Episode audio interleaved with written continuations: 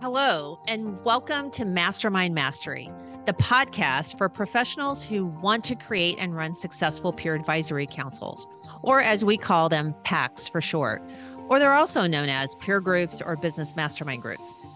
I'm your host, Tina Corner Stoltz, founder of L X Council, where I've been in the industry running groups since two thousand five and now help those like you with education, certification, and support wanting to do the same.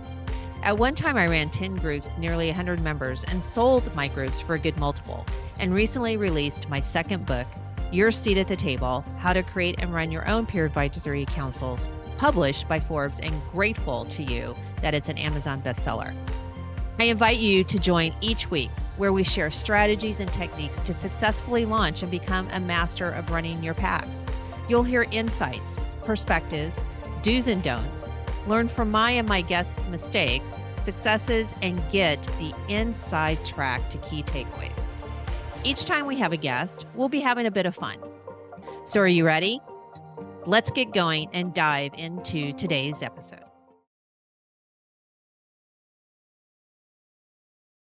Hello, everyone. It's Tina here. We have a special event coming up in November in Saint Petersburg, Florida.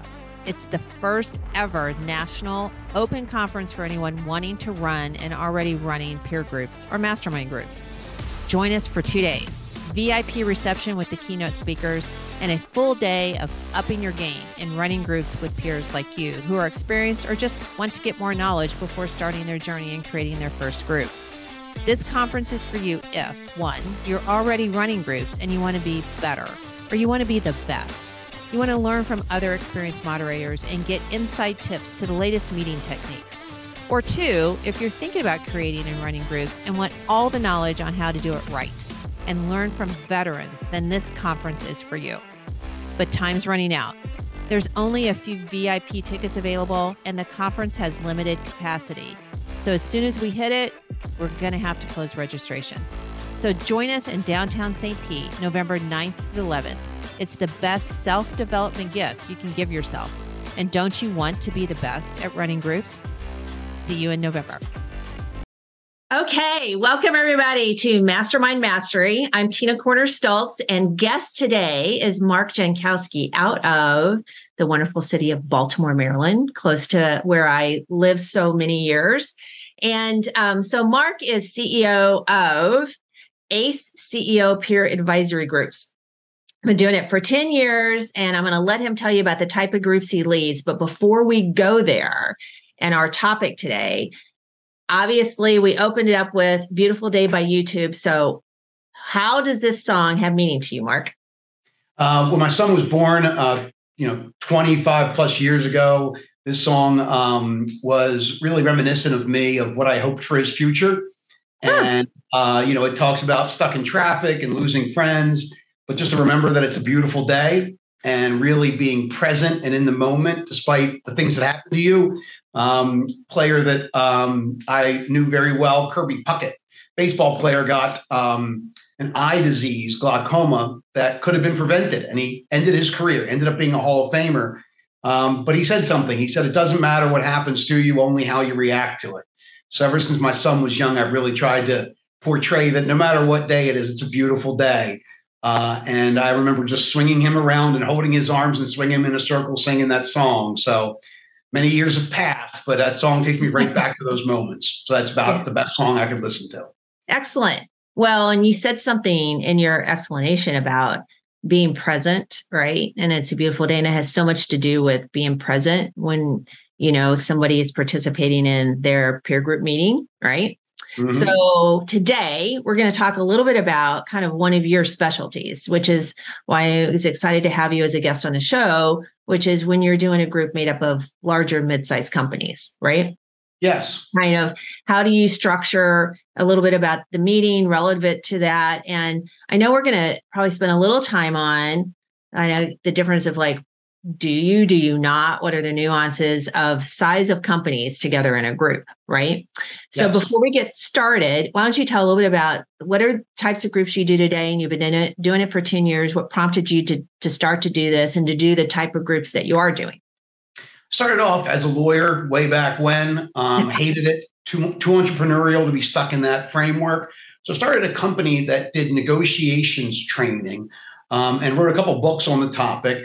And for about fifteen years, ran that company. I've been fortunate. I've taught on six continents. Um, we scaled it to about five million with fifteen employees. Nice, you know, business, sold it. Um, and when I was running that business, I was part of a C E O group. And sometimes when the facilitator couldn't make it, I'd take over and facilitate. So when I sold my business, I decided I wanted to, you know, be a facilitator and start my own group. So that's what I did. That's how I got into it. Uh-huh. Um, and um, being a member in a group before running a group was a huge benefit because I could see the world from the C E O eyes. And um, I started my group uh, about ten years ago, and I began to run into the situation that I recall being a member of a group and having a mix of big companies and small companies. Mm. And when you had the billion dollar company with three thousand employees listening to the same complaint that a six person company whose brother and sister couldn't get along in ownership, it just didn't resonate. And so I really had to make the decision in my groups, how did I want to structure them? And so we made the decision. Again, I talked to my group members that we were going to just have groups and members in the group. The minimum would be one hundred employees and twenty million dollars up in revenue. And we formed the group like that. It's produced benefits, um, maybe some drawbacks. And Tina, we can talk about those. Yep. Um, but the structure of one hundred plus Um, company, one hundred plus person companies have really opened up a lot of opportunities that have been created incredible, incredible value add for our members. Great. Well, why don't we start with like when you have, by definition, probably for our audience, we should probably talk about what does a smaller company mean and a larger company mean. But, you know, you just talked about your experience where both were in a group. So how about a little bit of what was that experience like? Because it obviously influenced you, right, mm-hmm. in the future. So mm-hmm. first of all, a little bit of like small definition, large definition, and then, you know, what was your experience and what did you learn from that? And then we could talk about the nuances. You know, we talk about small. There's a breaking point in most companies yep. where the entrepreneur can no longer run the company as an individual. Mm-hmm. And they really need a management team. Now, we've arbitrarily picked the number one hundred employees. Do I know, you know, do I have people in the company with seventy-five employees, but a solid management team or willingness to put a solid management team in place? Sure, we take that person. Mm-hmm. Um, would we take a ten person company? No. Um, what we're really looking for in terms of, you know, a company that I think is important is that they're either in the process of putting a management team together, or they have a management team in place. Mm-hmm. One of the biggest challenges is it's so hard for that entrepreneurial leader to put a management team together. And so what would happen a lot of times in our meetings when I was part that had smaller companies in it, and the person who was the entrepreneur, you know, would complain a lot. Oh, I'm overwhelmed. I can't get things done. You know, my people can't get things done.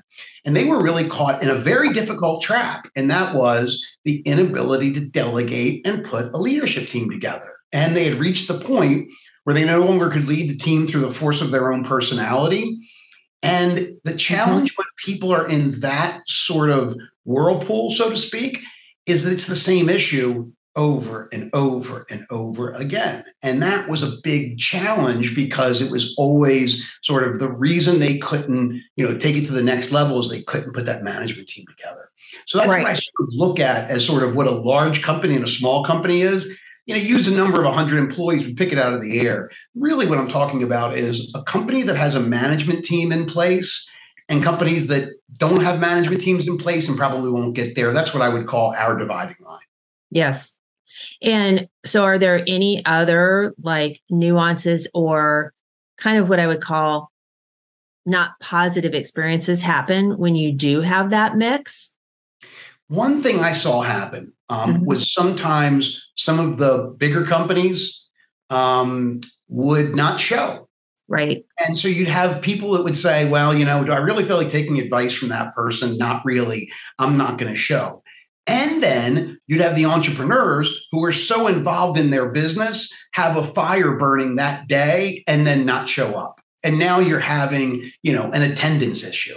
Right. And, you know, we ran across that, you know, significantly. Now, again, I'm not trying to say no group should ever have big and small, because mm-hmm. they can both benefit each other. Mm-hmm. And some some groups can have all small. We've just chosen one path. And there's a lot of value add to choosing this path that we'll talk about um, that makes it more difficult when you have a mixed group. Mm-hmm. And so even when I decided to firmly plant a flag um, into the one hundred plus people and leadership team model, um, I had to ask some members that were founding members for me um, to leave the group because yes. I couldn't provide the value to their organizations that didn't have the leadership team, that I could provide the value to other groups that did have that team. And once there was a clear dividing line of value delivered, it just made sense to, to stick with the large, larger company model. Right. So speak of that in regards to what do you think are the real upsides to your larger organizations being with larger organizations versus a mixture? Yeah, you know, there's so many. Um, let me just start with the following. The way we are organized is we have quarterly themes. So, for instance, this year, our first quarter was on lean. Um, the second quarter was on execution. The third quarter was on attract and retain employees. The fourth quarter is on innovation. So mm-hmm. we have quarterly themes. Because one of the complaints typically is, you know, oh, you know, every time you go to one of these meetings, you come back to the office and all you have are these new ideas and we can't get them executed, you know, the yep. day after the meeting. The idea of the day. Yeah. Yep. So we break it. And the management team always hates when you go to these meetings because you're going to come back and disrupt like the focus. Yeah. Exactly. Yep. So we solve that by co-opting the management team. So the first month of every quarter, we have the management team or some team from the company, whether it's the management team or some other team, attend with the C E O. And now that you have the C E O and the management team in the room, what happens is you end up getting someone on the management team that says, hey, boss, you know what we should do? We should do X, Y, or Z. And then the C E O can sit there and go, fantastic idea. How do you want to execute it? So rather than the C E O taking the information, interpreting it the way they want to, trying to relay the message, the management team's already in the room and they're getting the benefit directly. So what happens? First thing that happens is the message that's communicated from the speaker is communicated clearly to the management team, not through the C E O filter. Mm-hmm. Secondly, some people from the management team automatically take responsibility of whatever the next step might be. Right. And the third thing is, and people lose sight of this, sometimes just spending, you know, a few hours with the C E O in a learning environment is of value in and of itself.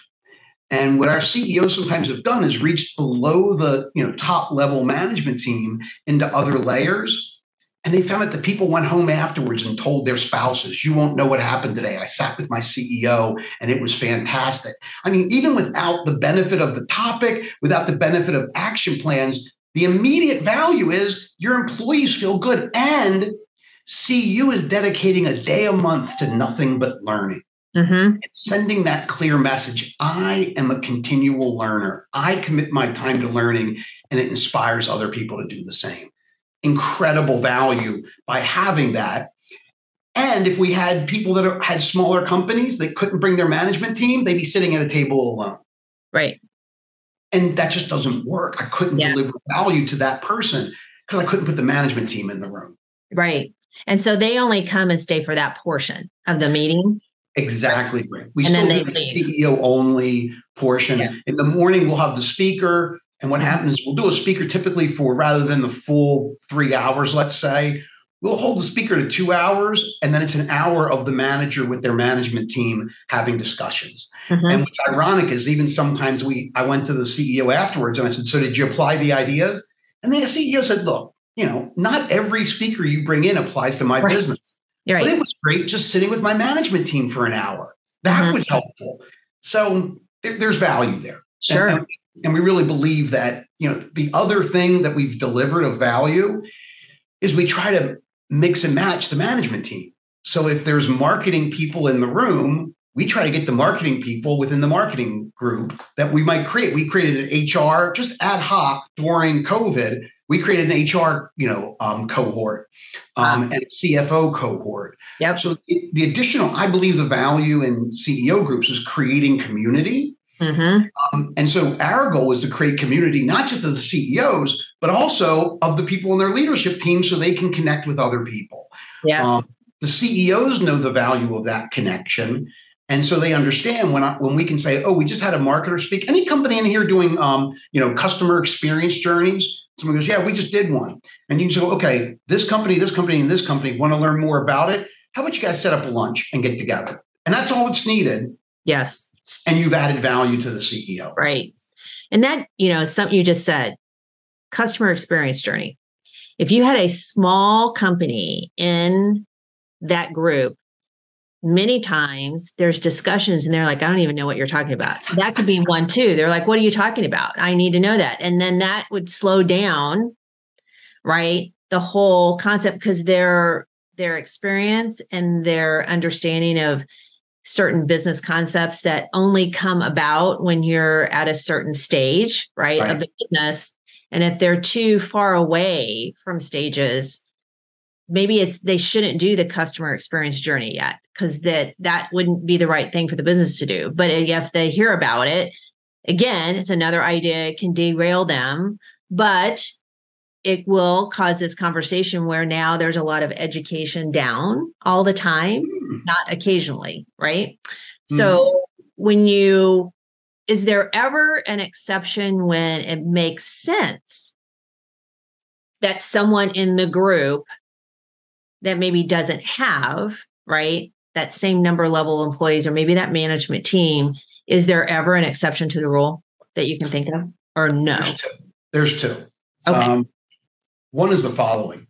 We will bring in a smaller company if A, they bring in expertise that will benefit everyone else in the group, right? And exactly like you said, they have the business savvy that they can sit in the room with these folks and provide value.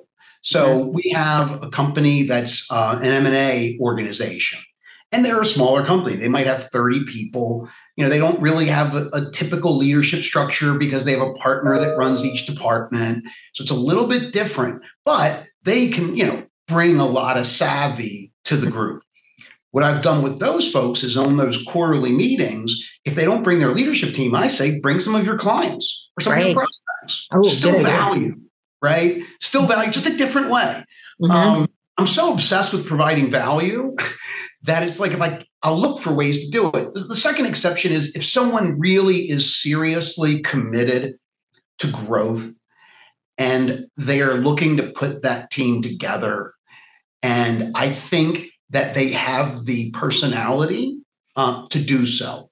Right, the um, capability, right? Exactly. Mm-hmm. You know, so if I look at somebody who's run a larger company and now is running a smaller company, but has plans to grow the company, okay, fine, you're in. I get it. You'll be there within three years.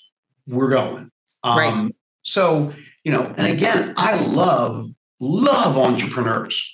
Uh, I love, and, and one thing, it's ironic, and, and I think it's important to mes- mention if I can, I try in my group to get a balance of entrepreneurs and what I call hired guns.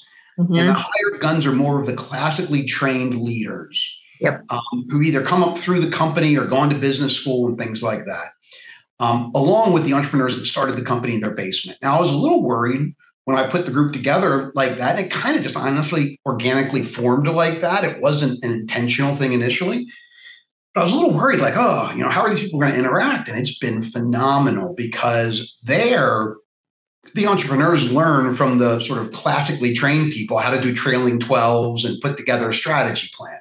Mm-hmm. So they get a huge amount of benefit. The concern is, are these classically trained folks going to be sort of uh, able to learn from the gunslingers? Right. Um, What we found out is the gunslingers inspire those folks immensely. Those sure. are the gunslingers and, and, and, and the entrepreneurs are saying, I do this and I do that. A lot of the, the, the folks that were sort of the, the classically trained said, you know what, throw away the textbook. Let's make this stuff happen. And got more aggressive and more focused. So it ended up being a nice mix. um, mm-hmm. folks that work, you know, that's worked really well for us. It's hard to maintain because it can get out of balance with members joining or members, you know, right. if someone leaves because they've sold their company, but it's, it's, it's a focus I keep my eye on. Sure. Well, you know, and I think of the, you know, there's sometimes you're a serial entrepreneur and maybe now this new business that they're starting, they're still kind of in startup mode, but their whole experience is about, you know, they grow and they can, they can create a very mature, successful, large organization. Now they're doing this and they can bring new inspiration, right, into a group. And to your point, they're capable and they're right. going to get there and they have been there. So they might not be there today, but they still deserve that seat at the table because they'd be bored if they were in a different group, you know, right? It, it's hard because we sort of delineate large and small and we sort of delineate under one hundred and it's an improper delineation. You got to take a stand somewhere. I but totally right- agree with you. Yes. I when hate the, it when everybody goes, I base everything on revenue. It's like, no, you can't do that. Yeah. No, no, right. no, no, no, no, no, no. I, yeah. I base it probably I primarily on A, structure of the organization, and B, mindset. Yes. Um, so oh, if someone's got a large organization, but wants to hold on to all control and won't build a leadership team, it's really not that interesting.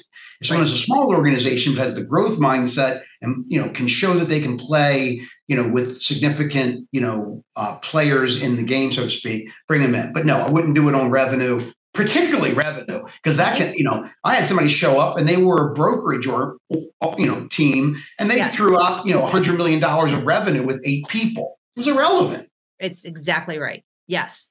So I know you and I could talk on that probably a long time. Yes. So as we wrap up, is there anything else you want to share concept-wise about the topic of like larger organizations working together and the nuances of that and why versus um, mixing in a small or not? You know, the benefit, yeah, I mean, I just think that being obsessive about delivering value and finding organizations that can benefit from the value. Mm-hmm. Here's, here's the point I want to try. It, it's about retention to a large extent, and it's about additional revenue for, for facilitators. It's about additional revenue opportunities mm-hmm. because, you know, right now we all know this. You build a trusted relationship and suddenly I'm running board meetings, strategy sessions, you know, and all of those types of things, negotiations, training for those clients, all generating additional revenue. For the entrepreneurs that are running smaller businesses, one thing I've discovered is for my higher guns, they're spending budget. For the entrepreneurs, they're spending their own money. Yeah. And every time you meet with them, every meeting they go to, they're sitting there thinking, am I getting my money's worth? Am I getting my money's worth? Am I getting my money's worth? Am I getting my money's worth?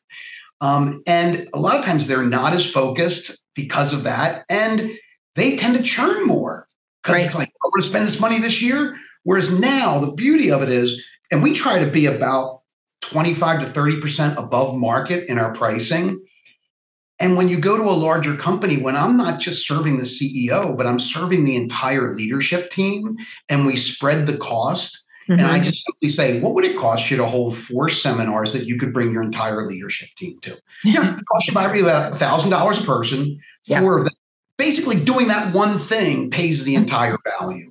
Mm-hmm. And they can go back and they can sell it to corporate saying, sure. oh, this isn't just about training me. This mm-hmm. is a leadership development program. So I just think right. that's a secret. And alignment. It gets everybody aligned. aligned. Yeah. Right. You got it. You got yep. it. Tina. Well, as we um, wrap up, and these this always goes so fast, is um, what piece of advice would you give our listeners today that you feel is just something that really has stuck out to you in your journey over the last ten years that would be helpful, particularly to someone who's just starting out running groups?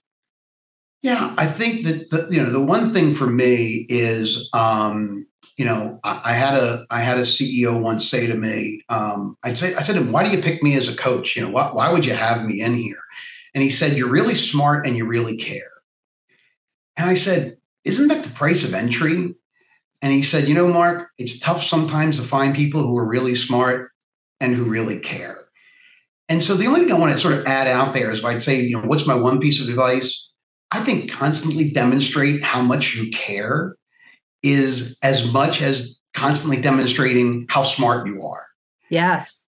And many times we tend to lead with smart. Let me show you how smart I am as a coach. You should do this and you should do that. And honestly, smart's important. You got to have it. Care is probably more important. And I would, you know, my C E Os, when I would ask them, I'd say, you know, what would you say about me if you were to tell somebody else? You know, if you were to tell somebody else, here's why you should engage Mark. And they would say, he'll run through walls for you. Mm-hmm. He cares that much. He'll run through walls for you. And I would just say that, you know, that's the missing piece, I think, sometimes. And I was missing it in the beginning, too. I thought it was all about how smart I was until they started saying it's about how much you care. Mm-hmm. So I think, you know, leading as much with care as with smarts, I think, is a really important thing, particularly for new people getting into the game, because they think it's all about the smarts. It's as much about the care. It is. It probably more so, right? Because you're supposed to be moderating. You're not participating like a member. So. Exactly. Right. Absolutely. So great, great advice and insight on that. And thank you so much for being the guest. Good topic. And Thanks. If anyone wants to reach Mark, um, website, first of all, is ACE, A C E, right? Mark, why don't you give it? It's acegroups dot co. Group dot co. Co. Yeah. Everybody right. Make that note. Co. Okay. dot co. Wonderful. Well, Mark, thanks again. And thanks to all of our listeners today on a great topic about, you know, whether mixing small, mid-sized groups together, but also what it means to those larger companies participating in a group and what they need in order to drive value. Okay. So everybody have a great day and go make it happen. Hey, moderators of groups. Thank you so much for listening to today's podcast. To get access to today's show notes and exclusive content and resources, visit tinacornerstoltz.com backslash podcast or l x council dot com, where you can also become part of an exclusive online community, attend our academy, or get free resources, templates, checklists, and more. And you can even contact me there as well. So if this episode resonated with you and you know someone who can also benefit from listening, please share with them by taking a screenshot and even posting on your social media. I also love reviews and appreciate hearing from each of you, those actually doing this wonderful work. Please tune in next week for another episode of Mastermind Mastery. And I'll close by sharing something my mentor did after every learning moment. He shared a shiny pebble from his pocket with anyone he passed knowledge to and asked them to forward that pebble knowledge on. So now I encourage you to go pass on a pebble, the takeaways you learned today, to either your existing groups or fellow peers. Now, go make it a great one.